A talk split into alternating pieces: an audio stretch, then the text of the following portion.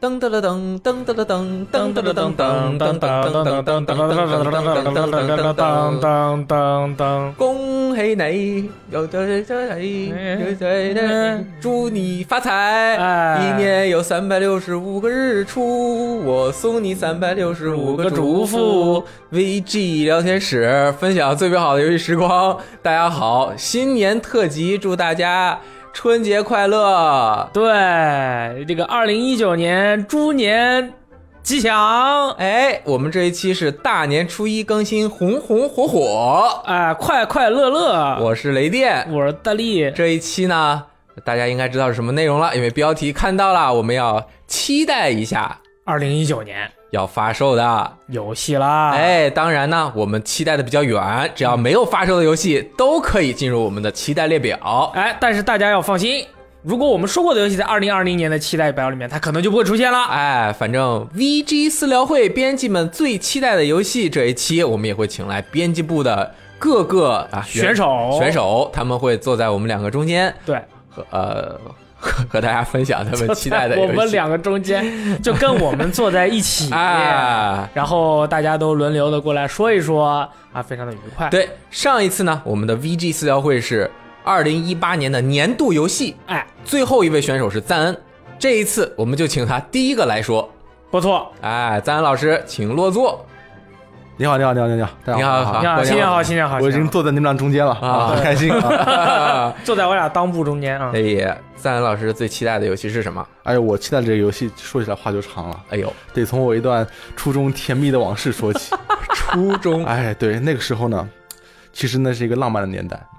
我常常和我的那个他呀，坐在我们操场的草坪上， OK，看着远处的夕阳，畅谈我们的人生，畅谈我们的理想。有一天，他说了很多，他说了关于他的事业，关于他的爱情。最后，他问我：“你有什么梦想呢？”光头王暴君赞恩， 预知未来的能力。我笑了一下。我想玩到这样的一个游戏， OK，在这个游戏里面，科幻设定和人文关怀得到了完美的结合。你能看到很多超次元的生物，却不能理解；你能看到一个裸体的男子你就不能理解。坐在海边默默的哭泣。这个男子体内一定要有一个婴儿，这个游戏才能让我满意。更重要的是，我要看到这个游戏里面有欧洲最美丽的女子吃一条非常恶心的虫子，并且表现的非常美味。这个游戏当然大家知道了，就是《死亡搁浅》。嗯，这故事你信吗？我信你是信啊小岛秀夫，信啊我就我信。我 信你是危机暴君啊。错，哎这故事是不可能相信的，因为它有两个重大的破绽。哦，第一个是中学根本没有女生愿意搭理我；第二个是没有人能想到有《死亡搁浅》这样的游戏。没错，啊哎，玩家梦想的游戏有两种，一种是你做梦都想玩到的游戏，一种就是你做梦都想不到的游戏。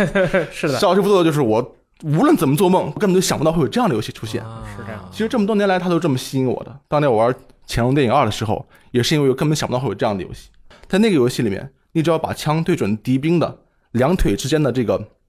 男性外生殖器这个部位，嗯， 他就会感到万分惊惧，疯狂地抖动自己，并且抖出道具。当时我就惊了，我怎么会想到有这样的游戏呢？所以说，想玩这种想不到的游戏，还得看小岛秀夫。没错，今年二零一九年《死亡搁浅》就要发 售了，有有可能吗？一定会发售的，一定会发售的。哎，把话撂在这里，这个这绝对是一款适合男女老幼的游戏，哎啊，希望大家可以多多支持。哎，再见这谢是谢我大们家新。年愿望，对啊感谢赞恩老师带来的他的初中的愿望。对这个《死亡搁浅》这个游戏，二零一九年为什么？我觉得有一个原因，为什么它一定会发售？因为它在二零一九年之前呢，已经卖了太多的手办和周边了，啊这，钱已经够了，还不卖的话说不过去啊。二零一九年还能卖更多的周边和产品，更更多的钱。对啊，也有可能啊，希望它能够发售，这是我们春节的一个愿望，没错，哎那然后么我们下下面就面一位朋友，就是大力。哎，大力厉害了。为什么要让大力来说？因为大力要爆，我们开年就要爆。哎，对，这像在这种大家可能在听我这期节目的时候啊，你能够听到这个窗户外面这个噼里啪啦的这个爆竹的这个声音，哎，那么我在二零一九年呢，最期待的游戏它必须有三爆，而且我玩过它的试玩版以后，它确实有三爆。圣歌好，圣歌好，它就有三爆。首先射爆，然后飞爆，最后引爆。先说这个社报啊，这个我玩过圣哥的这个测试版以后呢，我发现这个游戏啊，它的每把武器射击的手感都非常的硬朗。你像别的游戏的射击，就是嘟嘟嘟的子弹打到别人身上，然后那个被打中的人呃呃呃就完了嘛。啊但是圣哥这个游戏，它这个每每个发射出的一颗子弹，你感觉好像都是一个强劲的拳头，然后你感觉你被你打的那个敌人，就像被你按在地上，呃呃呃狂殴他那种感觉。我就我感觉我射出的不是子弹，然后被打中的敌人，你看他通过音效、你的枪械的那种硬朗的手感，还有就是枪打的时候的那个火花儿和那种后坐力，让你感觉你整个游戏都非常的硬派，狂打不止。让很多朋友说刷刷刷类的游戏它很重复，但是呢，你只要刷的足够好玩，其实重复的感觉就没有那么强了。呃，第二个是飞爆，就是当年啊，就是有一个游戏，就是那个什么，所有的 UCG 的相关人士，只要跟你说这个游戏，他就说啊，这个战争机器啊，就那个爽快一点四秒，从那个掩体跑出来往前一靠，咣的那个，那你就因为那一点四秒，你们就所有人都社爆欢乐谷，天天去说他。那么圣哥。他这个飞爆呢，就是你跳起来以后按一个加速键，从空中你滞空的那个状态切换为飞行，就这么一个瞬间，可能也没有一点四秒，零点一秒的这种瞬间，这种飞行的感觉，你可以是吧？你在战场里面驰骋来驰骋去，或者在空中悬浮着，或者是你打的快不行了，受不了了，BOSS 你也找不到，你就跳起来飞走，就是这种飒爽的感觉。这是市面上最好的钢铁侠模拟器。你这么说一点问题都没有，因为确实钢铁侠好像出过游戏，嗯但是我没有印象。但是你想要体会这样的感觉，只有在生哥才能真，有他真的是钢铁侠那种，我真的是钢铁侠那种靠，但是他很很多游戏的这个手感他调的不好，嗯，但是圣哥的这个手感就调的飞非行常的好。那个手感，嗯，还有一个是引爆，这是什么哎？引爆是这个圣哥，其实也不是圣哥啦，是质量效应的一个战斗系统，就是你的技能有点燃和引爆两个属性。首先先给敌人上一个引燃的这个点燃的这个 buff，你再用引爆的属性把它引爆，可以提就可以获得比这两个技能加起来一起都要高的伤害。那么在圣歌里面呢，他们就持续了或者说是继承了这种优秀的战斗传统，然后呢，你还可以使用你的每一个机甲都可以给敌人点燃或者引爆。大家在四人合作的时候呢，就可以反复的点燃和引爆，这导致了什么问题呢？就是这个游戏啊，不管是玩 PC 版，还是玩 PS 版，还是玩 Xbox One X 版，你都掉帧，你都会卡。尤其是如果你是巨像，你在敌人人群中的时候，你的队友在疯狂的引爆敌人的时候，你就会发现你的面前一片这个一会儿是冰，一会儿是火，一会儿是爆炸，什么什么，你就看不清楚，什么都看不清楚，这就叫引爆。所以说这三爆，你还说什么？你就别说什么刷刷刷了，你也别说里面的那各种各样的 BOSS 打法不一样了啊，敌人的抗性不一样了啊，这个黄血条的敌人这个比较怕这个酸和火了，然后这个冰冻呢有时候不一定能冰冻敌人了，你就光是这三爆，你就已经可以玩到这个游戏的所已经是百分之七十的朋友爽到了，已经爽到了。然后呢，就是每一个标枪机甲玩起来感觉都不一样。对对对对吧那确实不一样。雷电老师说的好啊，他说这个游戏我感觉每一台标枪机甲都有点像《怪物猎人》里面的每把武器，哎，每把武器不一样，用法不一样嘛，对你这个游戏的玩法也不一样。所以说理论上来说，《怪物猎人》有多少把武器，它就有多少版《怪物猎人》。哎，那么，那么圣歌这个游戏，现在我可以跟大家非常说明白，圣歌现在已经出到了四了，因为你用游侠玩是圣歌一，你用那个劫机者玩是圣歌二，你用那个术士玩是圣歌三，你用巨像玩是圣歌四。而且其实每一个呃机甲它还有自己的自定义嘛，你可以装不同的 build，肯定对呀啊性能也不一样。同一台标枪机甲，不同的打法，对玩法也不一样。是，那你说，光我们在 demo 里面就已经能挖掘了那么多的那种配置和打法了，那你游戏正式发售的时候，那你还得了啊？还更新呢。我们就是现现在我们就正式向大家宣布，我们每个礼拜的新游那个呃评论室新闻评论室啊，嗯，命运周报要命运周报改掉啊，以后全是这个圣歌周报，可以可以对吧？如果当然圣歌没有周报的时候，我们还是说命运周报。可以，这是我期待的第一个游戏，你可以期待两我个。可以期待。可以第二可个以我就说的很简短，嗯，对，呃第二个期待的是这个《沙姆三》，哎呦，因为我在二零一八年体会了我无与伦比体验系列的 掏不 对 top top 一圈儿啊，嗯一圈儿里面呢有这个沙漠，这绝对是能入围前十名的。可以，嗯沙漠一和二实在是做得太棒了，嗯以至于我觉得沙漠三我应该去期待它一下。这个游戏它目前已知的情报非常之少，所以我就想看一下。以沙漠一和二这种事无巨细、什么都给你做下做出来的这样的一个游戏，它在三代里面融合了现代的这些人们的思想元素和游玩方式，它可以把这样的一个游戏做成什么样？嗯，如果这个游戏它真的能就还是能保持二代的水准，然后再加入现代的这些元素，再加上那些中国古剑法的各种表现，那我就不行了。这这比圣歌还不行，圣歌不是不行，圣歌是跪下，但是你你不是全身软的那种状态他是那种抱，全身充满了力量，啊，这就抛啊，你知道吧？哎但是沙漠三要行的话，我就嗯嗯就不行了，就就就跪下看。他是那种感动，对对对，啊所以说这个游戏也是我特别期待。其他的呃都还好，比如说地铁流亡、呃地铁离乡啊什么的，这个就没有那么期待，但是我会玩一下。马上都玩到了，没错，很开心。其实沙漠这个，我再多说一句，我觉得好像有点像《王国之心三》哎， 那样哎有趣，就是说过了很多很多年，这个系列它故事也没有讲完，而且让人心心念念。让人心心念念当年有它自己的独特的特点，对这要一招要完成了的感觉，我去牛了，而且他们还说三代好像并 不是还没有， 还要做， 只只是在续，还要做， 可以没错。哎，这嗯说着说着呢，我们的编辑部大家最喜爱的这个编辑，也是一种无机物，哎呃，，箱子来到了我们这个录制的现场。啊，大家好，我是箱子。那哎你好，啊箱子。那我问你一个问题啊，你来我们这儿也差不多快一年的时间啊，超过一年了。我再问，我把当年你刚来的时候问的问题再问你一遍。嗯，你现在觉得我们编辑部看起来最凶的人是谁？没有，哎，那你现在最喜欢的编辑是谁？ 最喜欢大力了。 我问你，箱子，你现在最喜欢的编辑是谁？最喜欢雷电脑，好了，我们可以开始我们的节目了。对，嗯，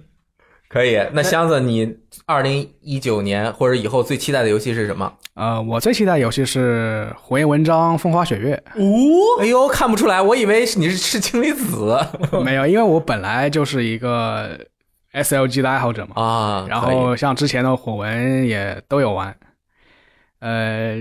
主要是呃，现在风花雪月它的那个透露的情报也不多嘛，但是我基本上已经猜到它大概是什么样子了。 这都能猜到，你你什么情况啊？对，就是本身的话，从画面来讲的话，呃，火纹我感觉这近十年来，我觉得它的基础的那个画风就没变过吧，就都是这种类型的。呃，然后呃，从它战斗系统来看，我觉得它这这一座它多了一个呃，就是可以带兵的系统，就是大家都以为它可能会像那个呃梦幻模拟战一样，呃，但是我觉得它可能可能就是类似一个装备的一个东西，它呃就是允许你变换阵型啊，或者是三角阵、方阵。我觉得这个可能就会让，因为它原来它那个战斗是比较，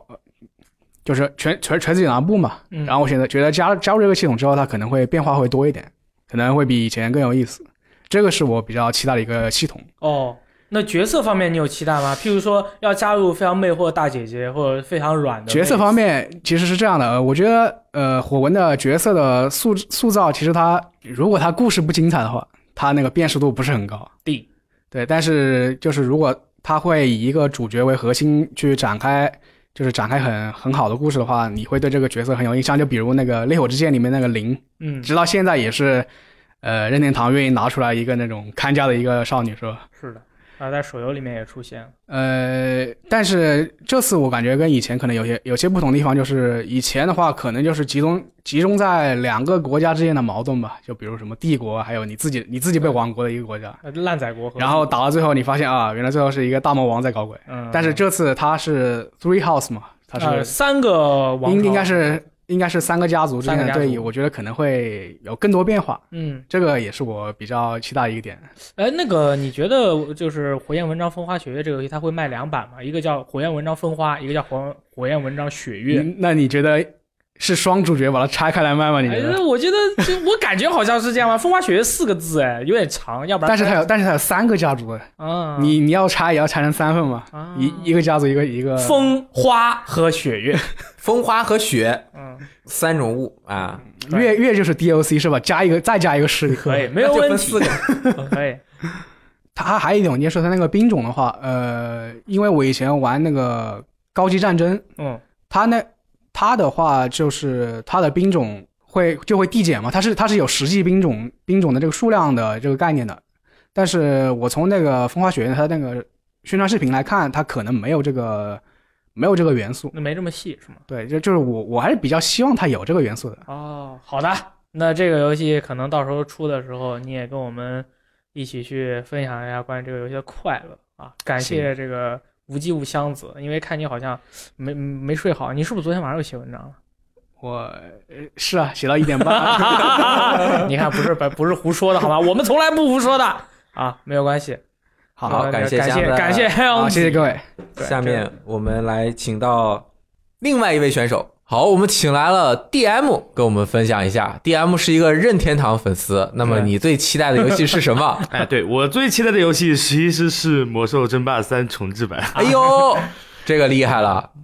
嗯，我期待这个主要是因为我除了是任天堂粉丝以外，我还是一名很忠实的暴雪玩家。我去，那你很危险啊！那你必须得 玩用手机玩的魔兽 是不是不是暗黑破坏神不朽啊？呃，这个我们先不先不提，但是这个魔《魔魔兽争霸三》的重置版，嗯，我是觉得它的在模型上面和它的画面上面是有很多进步的。那然肯后定。嗯然后加上它是混乱之治和冰封王座的两个版本的统一，哎，然后这两个版本的统一，我记忆中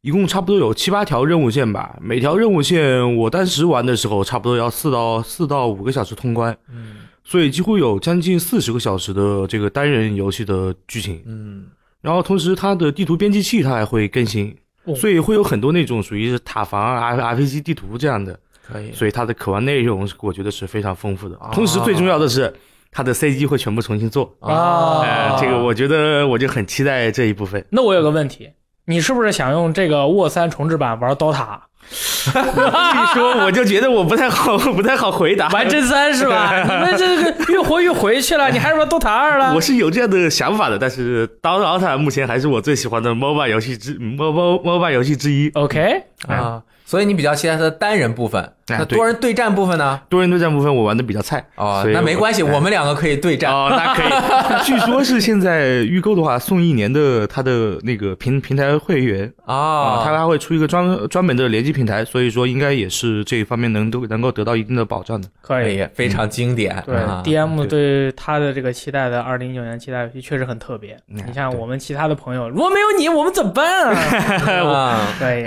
好，感谢 DM。好，DM 是期待的一个 PC 游戏。对，我们这里还有一个也是期待 PC 游戏的人，我们请他来。E.K 哎，EK 你好，没来成，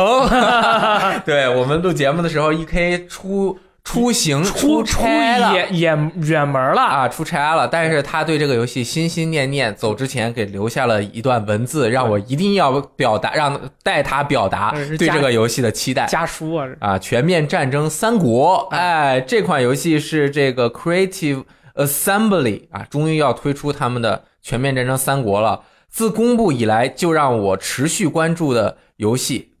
离发售已经不远了。它也是我今年到目前为止最期待的游戏。三国这个题材可以说是经久不衰，在中日两国被做成游戏已经有二三十年了。我们看到过很多种三国游戏，有动作的，有策略的，有即时战略的，有角色扮演的等等。但我们看到的多数都是偏向演绎的，具有浪漫色彩的三国游戏。罗曼其提克 Three Kingdom，哎，其中的现实元素不太多见。作为强调写实的即时战术，也就是（括弧 RTT） 啊，非常的专业。 再再重复一下，写实的即时战术游戏系列《全面战争三国》能够让我们用一种更为贴近历史的方式来观察和指挥将近两千年前的军队，在这片古老的土地上攻城略地，完成一个个枭雄心中的霸业。其中自然少不了偏离历史的部分，但我已经厌倦了一个个三国人物在战场上释放出各种华丽的技能，就让我们在这款游戏里把舞台交给士兵们吧。当然，演绎模式也是有的，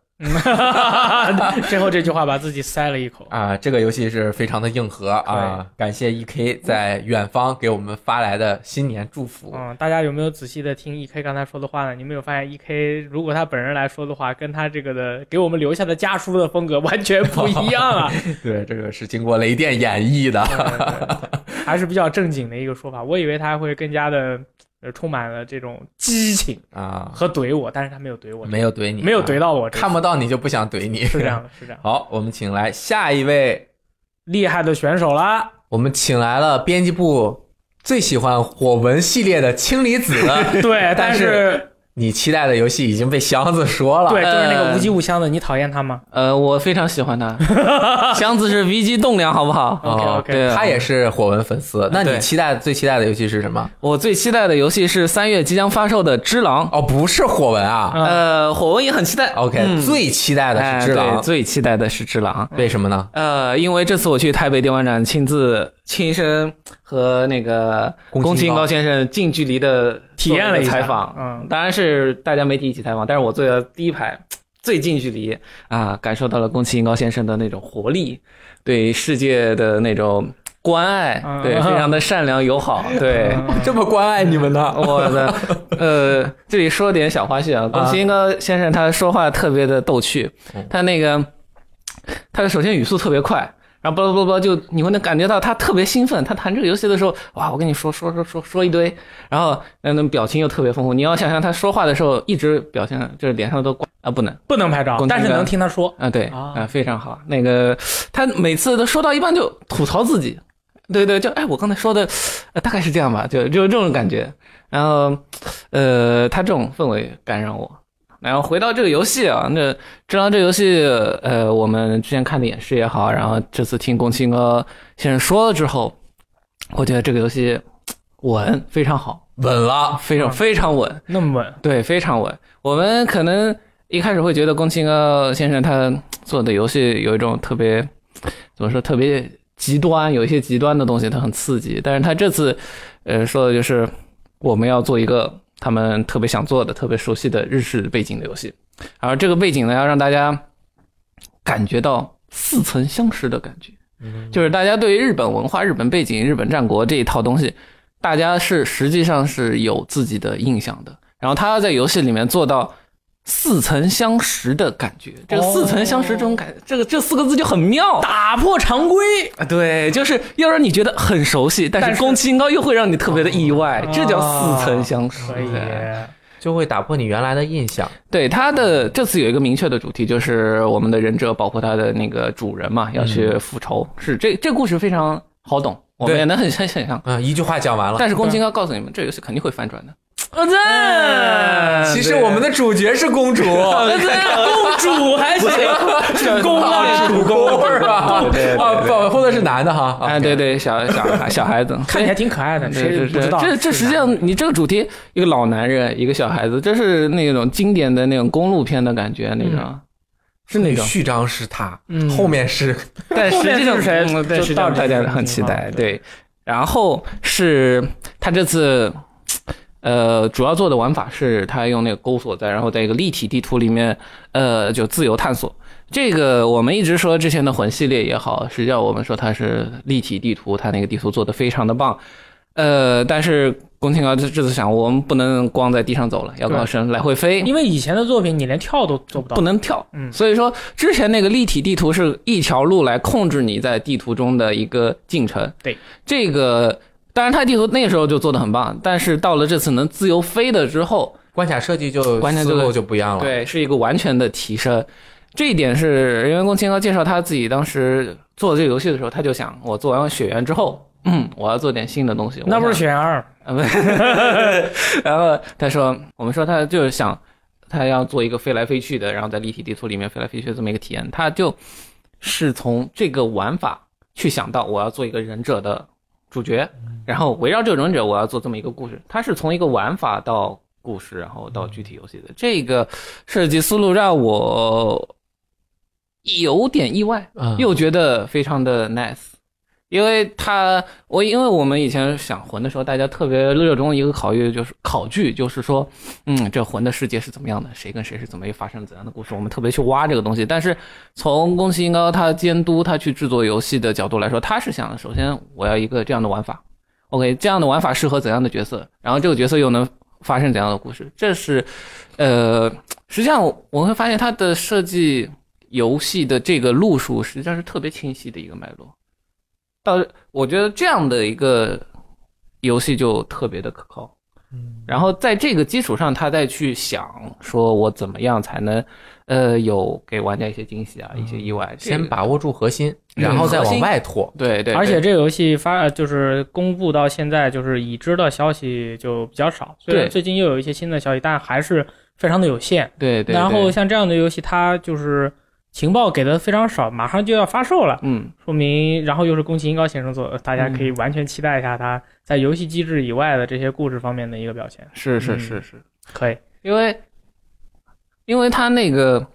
我在这次采访的时候就特别想去提那个问题，就是我们现在看到的是大量的玩法展示，因为呢，除了用钩锁的自由行动也好，他那个人一手、左手一手的那一套东西也好，副武器各种副武变形器、的副武器的与之伴随的技能系统，然后技能树加点，呃，然后副武器升级这一套东西，我觉得呃会让人觉得很好想象，这个东西很好想象，所以我这次去问他说，你除了副武器外，那把刀，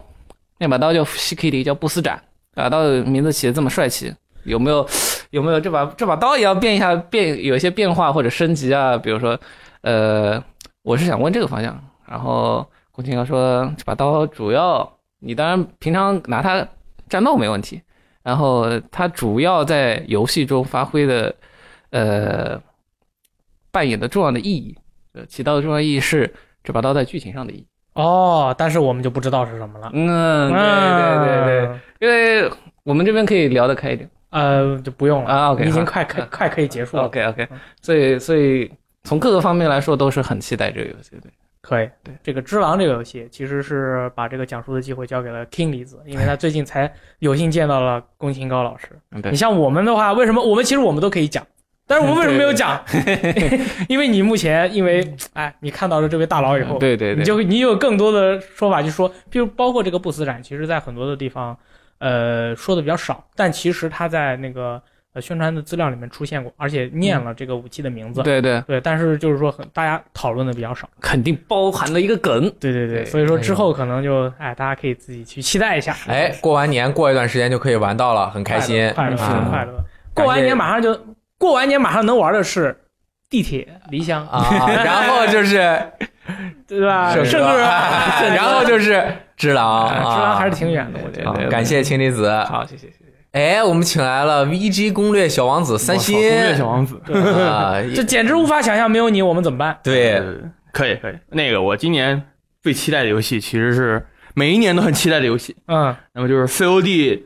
IW 的新作啊哎，COD 十九，哎，是不是十九不知道，我不按这个数。二零一九年，二零一九啊，啊对，COD 二零一九，对对这个游戏，因为是 IW 做的嘛，我虽然对 IW 那个《使命召唤：幽灵》非常的不喜欢，但是它的无尽战争我非常非常喜欢，它的单人模式，它的多人就是很一般，但它的单人模式是我从大概从 PS 4出了以来见过的最好的一个单人模式，嗯，所以我觉得 IW 的讲故事能力还是比较强的，虽然跟 TF 是完全不同的两个道路，那 TF 风格不一样。对，TIF 是什么故弄玄虚、装神弄鬼， 虽然也有自己的风 格，但我觉得 IW 这种啊，非常英雄主义的，然后非常有意思的一种讲故事的嗯主方式，旋律，哎，主旋律的方式非常适合对这个每一年爽一次的那个 COD 嘛。对，然后之前有过传闻说这次 COD 要讲的是第二次朝鲜战争，当然这个朝鲜战争是虚构的朝鲜战争，是啊，是他们说，他们就是有玩家说，在 IW 的官方推特上，他们放出了几张摩斯电码的那种图 片，啊然后他们分析了之后，发现有几个词，什么仁川、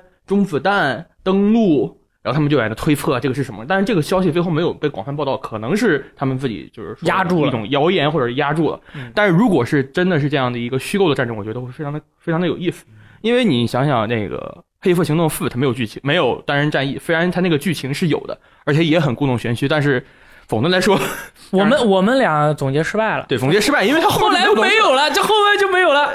替补这后来根本不出什么东西了，就他讲他说，哎，我们就点做到这儿，我还以为他后来会出现什么更新来讲一下剧情怎么发展，并没有。没得，而且他那个中文版，他连那个录音的中文字幕都没有，所以我觉得替补这回讲故事非常不用心。我更加期待 I W 的这次故事能讲到什么样子。嗯，然后他的多人呢，呃 ，I W 多人一直是比较平稳的，对他只要不飞，对，只要这次不飞不跳就没哎事没事儿了，对我觉得就没有问题。所以呃，这次今年我觉得射击游戏里，如果 Doom 今年出不了，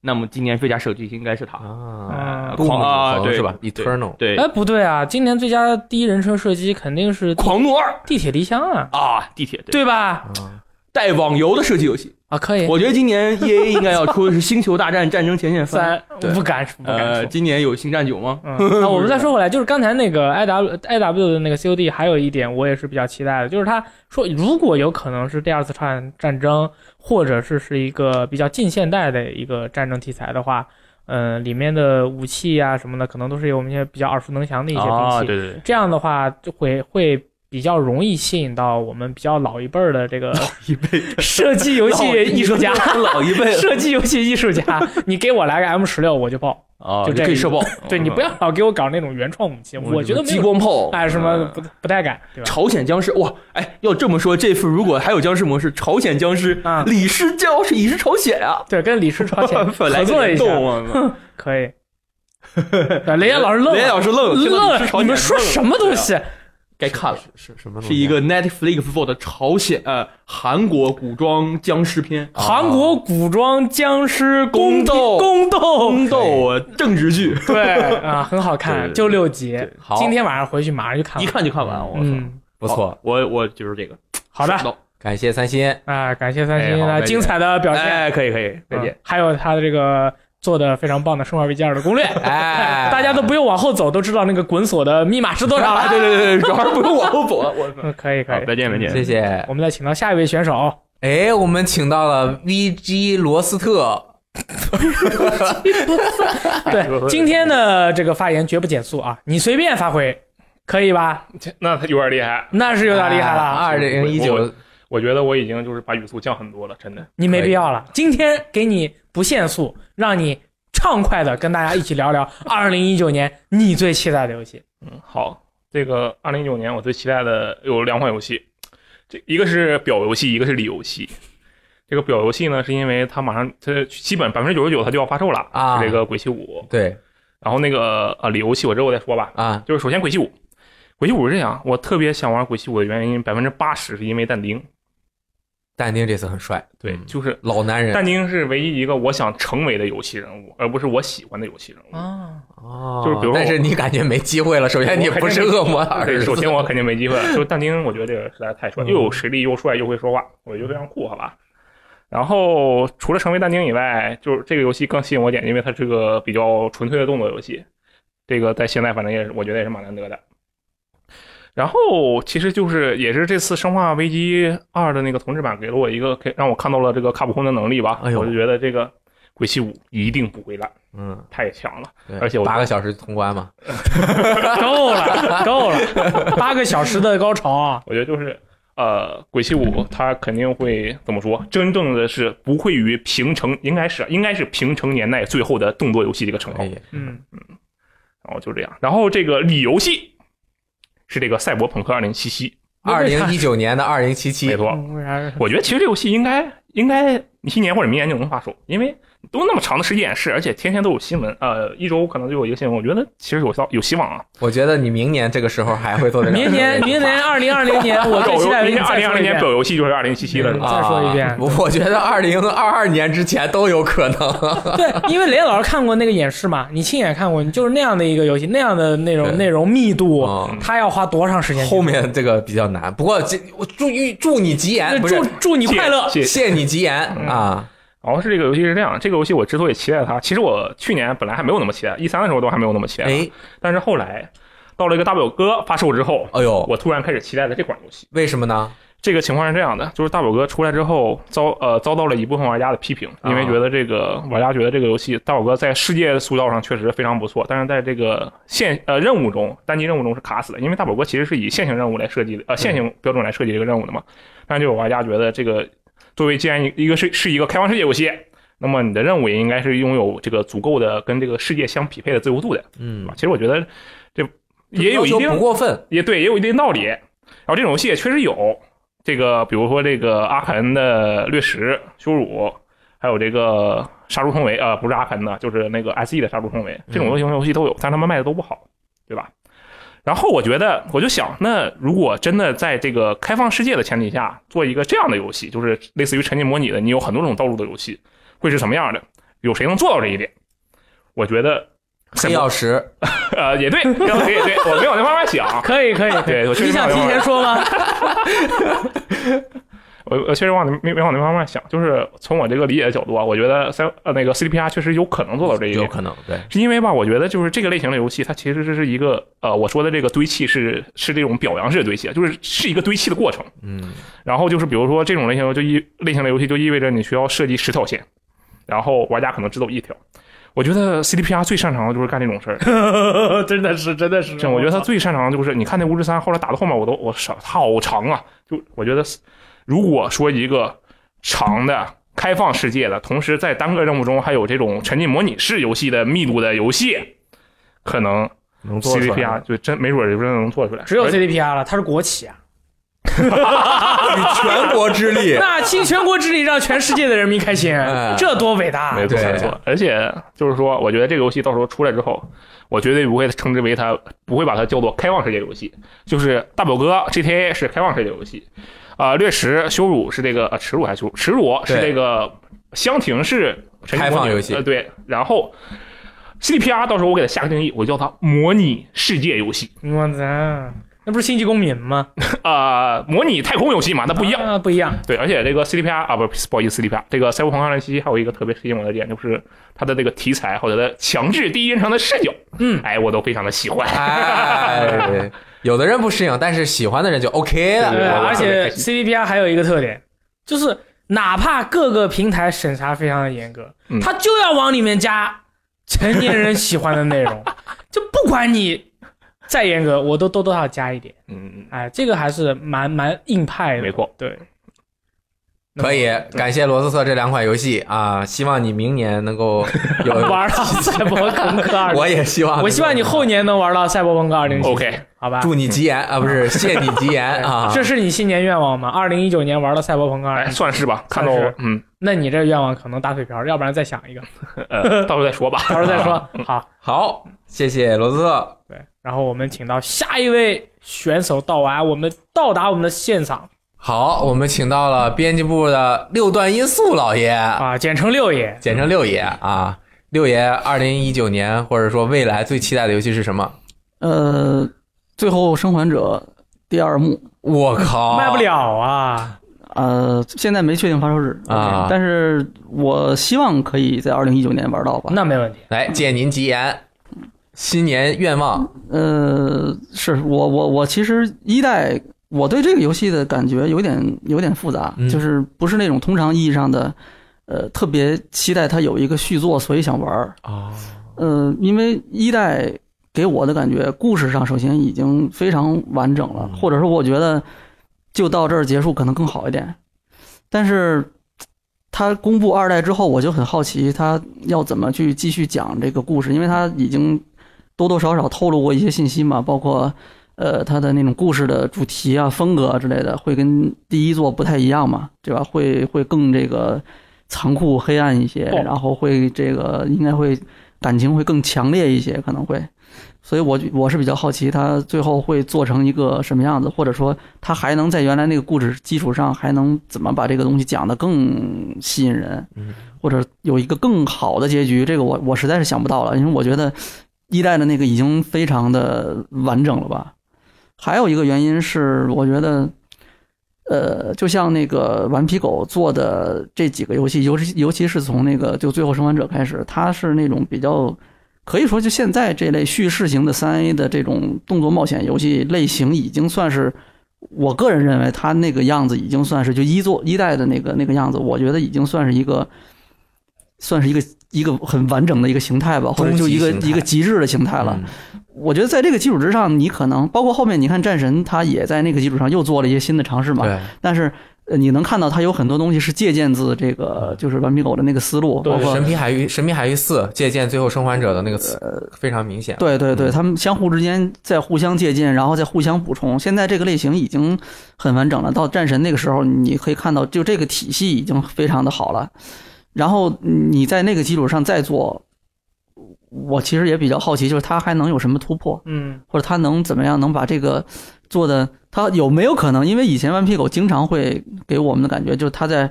比如说，就从 PS 三时代开始，就首先在视觉效果上，他一直在不断的刷新这个。三 A 类型的游戏的标杆嘛，一直在刷新这个上限。然后到 PS 时代的时候还是这样子的，那玩法在这个这种内容上面，它也一直是在做这样的事情，所以我我是比较期待它能不能再提升这个游戏的这类个类型的游戏的这种极限标准吧。哦，就它会不会再有一次进化？我觉得应该是很难了，因为我我是完全想象不到。但是那个他们应该是一群天才吧？我觉得说不定会有一些惊喜吧。当然没有惊喜，我觉得也很正常，因为就这两个形态，就这个这种游戏类型这个形态，以及说是这这种叙事的这种完整度上来说，我觉得他们都已经是。前一座第一幕就是那个《最后生还者》第一座已经很很好了，嗯就是做无可做了，那可能倒不能这么说吧，但我觉得呃故事首先很完整了，嗯然后玩法不太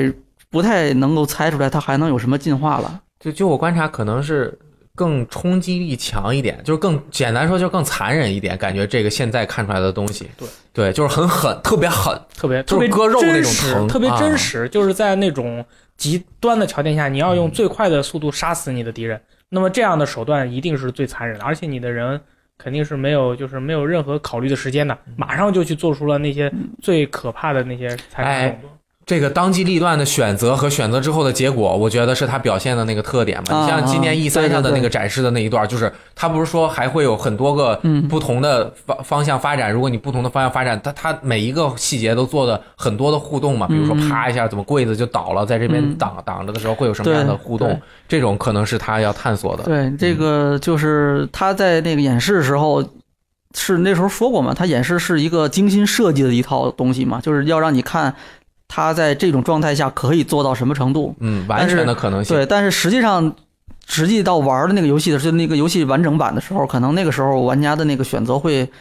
非常多，那是那种非常你你可能完全可以选择不同的路线啊或者不同的方式，嗯，就你的那个体验可能就会完全不一样。我对觉得这个有可能会比之前做的更好吧。可以看看他到时候能做成什么样。嗯，哎，感谢六爷好，送走了六爷，即哎，那将我来啊到们了我们的节目就差不多要告一段落了。哎，要来到了旅程的，终于要不 就结束了是吧？不行，我一定要说。啊啊！对了，还有雷电老师没说 呢，啊，我这个期待的游戏，其实大家可能比较好猜，已经猜到了。啊对我知道啊，是那个二零一九年辐射七六的大型扩展更新包。嗯哎，他如果二零一九年能更新好，这还真是我期待，但是我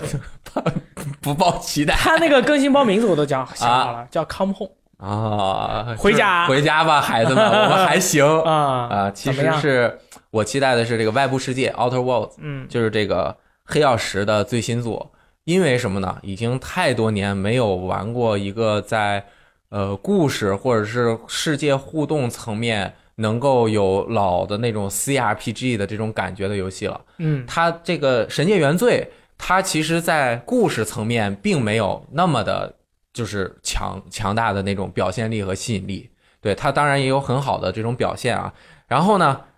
而且黑曜石之前做的这个新维加斯，现在感觉起来过了太久太久了。你现在一说新维加斯，都像上古遗产一样了。对啊，对吧？就是这新维加斯之后，你再想一个能达到这个辐射当年那种，呃，这种叙事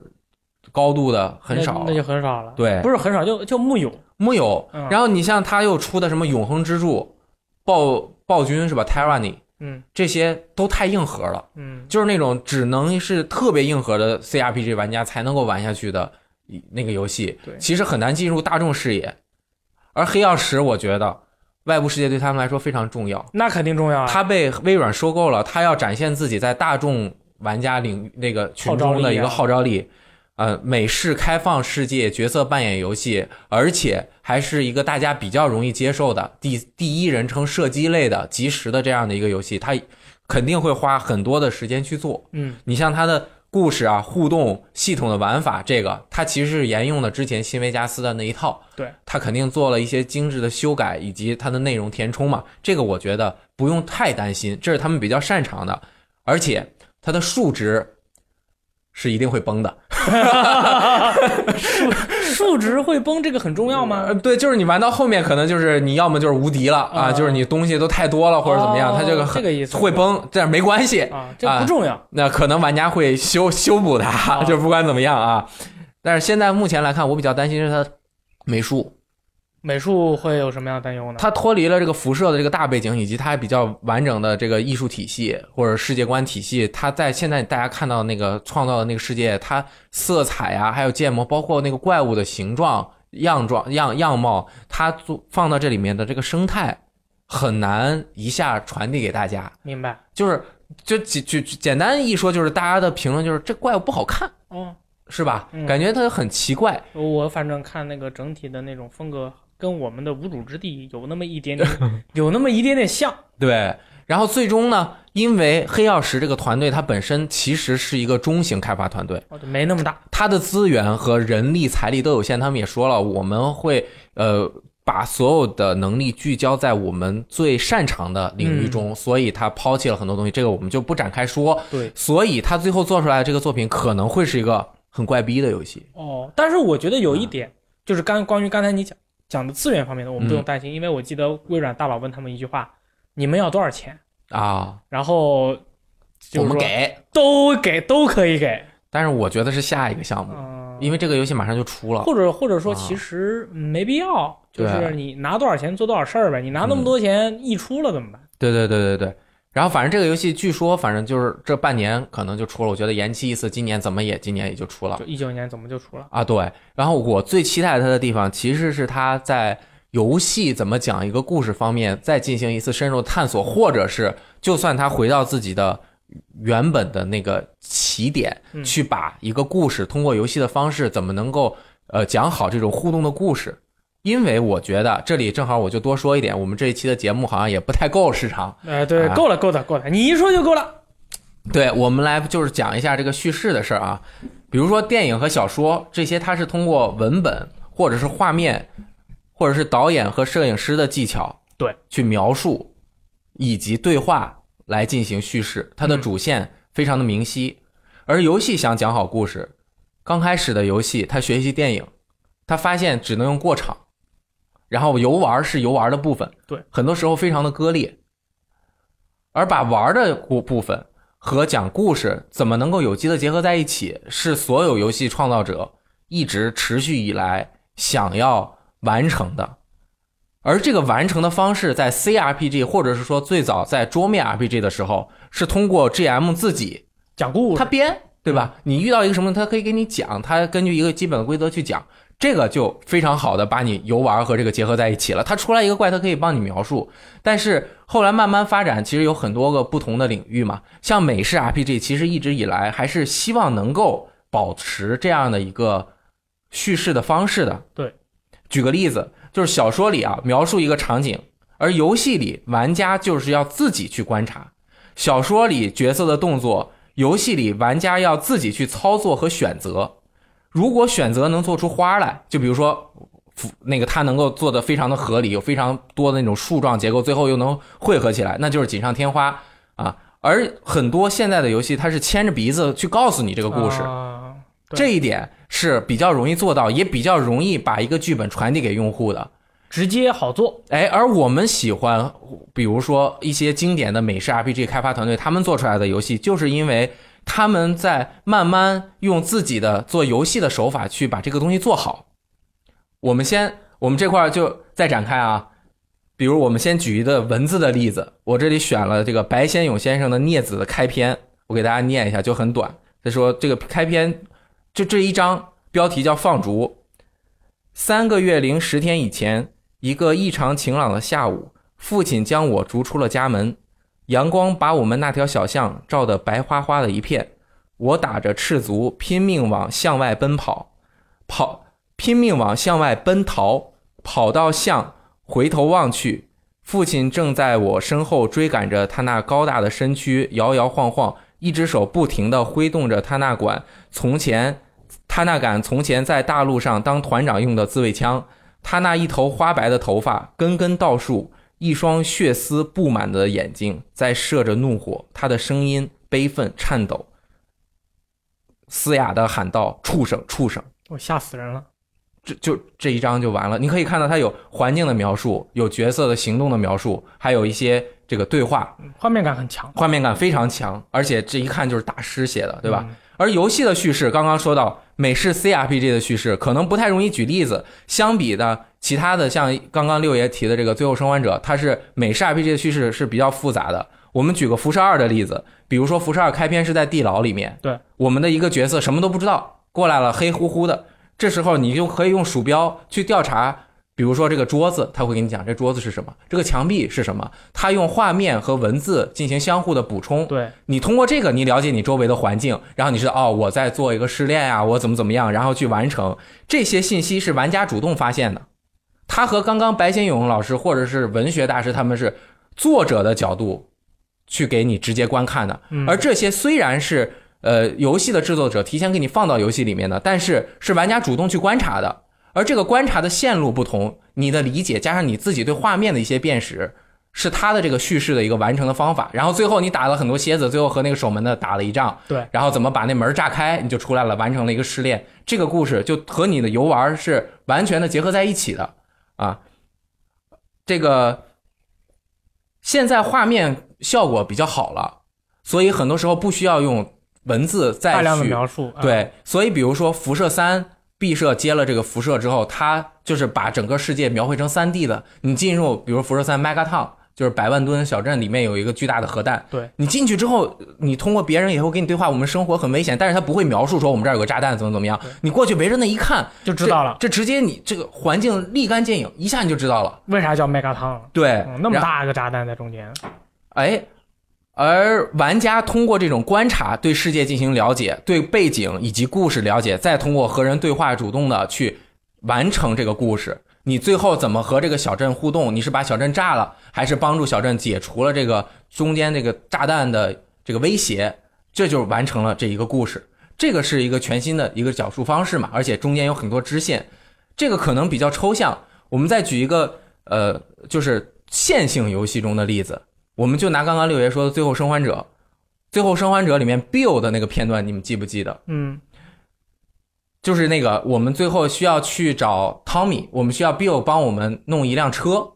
这个片段，首先玩家扮演的乔尔和艾莉来到了一个镇上，你记不记得那个小镇是一个黄昏的这个下午？然后你可以看到那个远处的那个阳光透过那个塔楼，非常的黄昏的那种感觉。整个镇子是一条主巷道，两边是一些小房子，然后远处是一个教堂嘛，那个钟楼可以看到。然后你会看到有很多大卡车，卡车的箱子上面写着 “No trespassing”，就是禁止非法入侵。嗯，你可以说，哎，这儿有人，然后他说你不许来到这儿，因为大家都要占据自己的地盘儿。对，然后你再往前走，就是你主干道会堵死，你要走后面的小巷，你会发现小巷子里放着一些有那个引线的炸弹陷阱，然后我们这时候要就是教学嘛，你要把那个炸弹陷阱去打炸呀、等等的，然后你会发现整个小镇的这些地方布了很多的防御陷阱，说明有很多这个威胁，然后这个角色他是一个什么样的心态，你也知道。后面我们到了一个空旷的一个大厅里面，中了那个陷阱，就非常大家应该记忆比较深刻的一个桥段，就是乔尔被竖反着吊了起来，然后去不停的打僵尸，最后出现了最大的威胁，就是有那不是僵尸啊，就是这个寻生者他们过来、把乔尔摁倒，这时候艾莉又没有办法过来救，一把刀咵砍下来，然后才出现了这个角色。可以想象，这个角色出现之前，他整个的这个流程都是在给你讲述这个角色，帮你把这个角色塑造完，塑造已经你大概知道这个角色会是一个什么样的就情是况狠。人，哎，而且加上其中你会捡到一些字条，他会说啊，这个很危险了呀，我们要去什么，呃，教堂怎么怎么样去布置之类的。然后你再跟着比尔一步一步的去前行，包括最后你发现比尔的一个 partner 同伴的一个身体，嗯然后你会对他的这个角色就哎塑造完成了。这个故事的整个流程和你游玩以及你看到的一切的东西都完成了这个角色的塑造以及这个人的故事的讲述，这就是游戏讲述一个故事的方法，是和你完全的配合在一起。我觉得，比如这只是一个简单的例子，做得好的游戏都有相似的共性。对，啊。而我觉得，呃，这个 Outer Worlds 它能够成立，首先它角色的这个创建创建好了，系统非常的完善，它的角色卡包括各个性能，它是要和角世界互动的，它互动的方式和世界进行呃互动产生的故事以及情节，完成了这个游戏。我觉得这个会是这个游戏带给大家的最大的这种收获，不只是它的战斗，因为像黑曜石做的游戏，你一定知道它。不见得你必须要战斗，它可能你说话也能通关的。嗯，那这个游戏性是怎么展现？那就是故事的展现。游戏性并不一定要通过战斗来展现的。对，哎，这个我那我有个问题，啊嗯就是这个游戏它的战斗到时候做的比较蹩脚，你介不介意？应该还好，因为顶多就是新维加斯那样嘛，手感不会再提升 了。哎，啊那新维加斯那样其实也挺蹩脚的嘞，是挺蹩脚的。对啊，对。但是他这个如果没有毫无进步的话，你到时候是你觉得就是说你可以忍受，还是说你看你都这么多年了，你还是没有进步，你你在这方面你还是说你对他战斗系统没有什么期待，就是说你只要把故嗯事做好就行。战斗只是像美式 RPG 中的一个环节，嗯，我觉得它一定要有提升，而且它用了虚幻引擎，里面这种射击的调节，我觉得相对来说做应的该比较好。嗯相对来说比较简单，但是我觉得他要把自己的各种技能加进去，然后战斗其实就是突突突打，然后呢对加了一个及时的那种呃 VAS 系统，但是和在原来的上面有一些变化嘛。我觉得主要还是考验角色的呃各项基本数值的属性的数的这种考验，比如说你的谈话够不够，你的侦查够不够等等的，我觉得，嗯，嗯，他到时候可能会有一些新的一些项目去让你再跟这个世界互动，说不定。对，所以我觉得大部分玩家可能对这个游戏的概念不是它能够表现成什么样，没有特别大的一个呃概论，嗯，不知道是什么样。不知道是什么样。但是如果你是抱着我要玩一个特别好玩的主视角射击角色扮演游戏，我去打爆，那可能能就不比存较在危险，对，可能比较危险。，对，比较危你险。还是把它当当做是一个就是三 D 的，对三 D 世界的，但是它嗯可能是一个比较传统的一个美式 RPG。对你这样去这个殖民地看一看，在这个整个星云的边界这样的一个无法无天的，或者是说已经可能完全脱离了原始，或者是传在那个世界是原始啊，就是原本的人类社会的道德和社会准则以及嗯法律法规的情况之后，类似地球上的后启示录世 界，啊、它能够展现出人性的怎么样对讲的故事，它的这种开了脑洞之后讲的一个故事是什么对样的，情你况？如果是像刚才的这样的一个题材，但是更又更加强调的是射击的话，大家可以期待一下《无主之地三》你想想，跟《无主之地 哎三》出来啊无主之地啊，对，不是听说那个什么那个 Gearbox 大佬贪污受贿是什么玩意儿了？嗯我靠，不知道能不能做出来，但是我对觉得他们应该在做了。是啊如果二零一九年一三还不公布的话，我觉得确实，你看我都我这次期待游戏我都没说无主之地三，嗯没有嘛？因为我觉得还我感觉好像真的可能就没有了。对对对，嗯希望它有。希望它有，嗯这是一个美好的愿望。如果有新年有愿望的话，我可能我就是首先要得到，希望得到一份免费的地铁流亡，哦不，地铁离乡，得到一份免费的只狼，然后无主之地三能够在二零一九年发售，同时它我又能免费的得到它，这就是我新年的愿望啦。 祝有人能够实现你的愿望。啊，对，谢谢谢谢。好，那好我们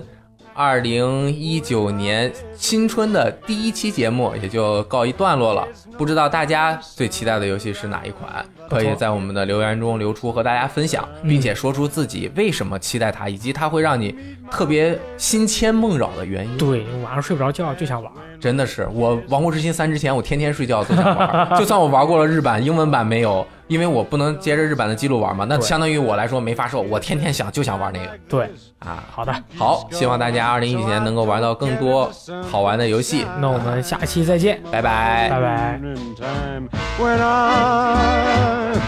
with my baby.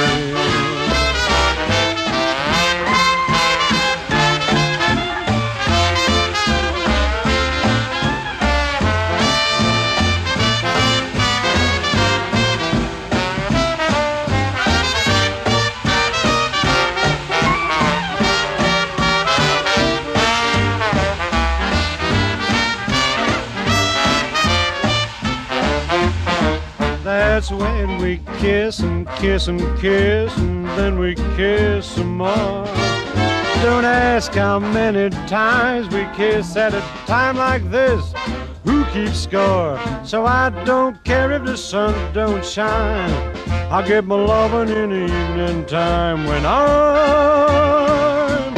with my baby.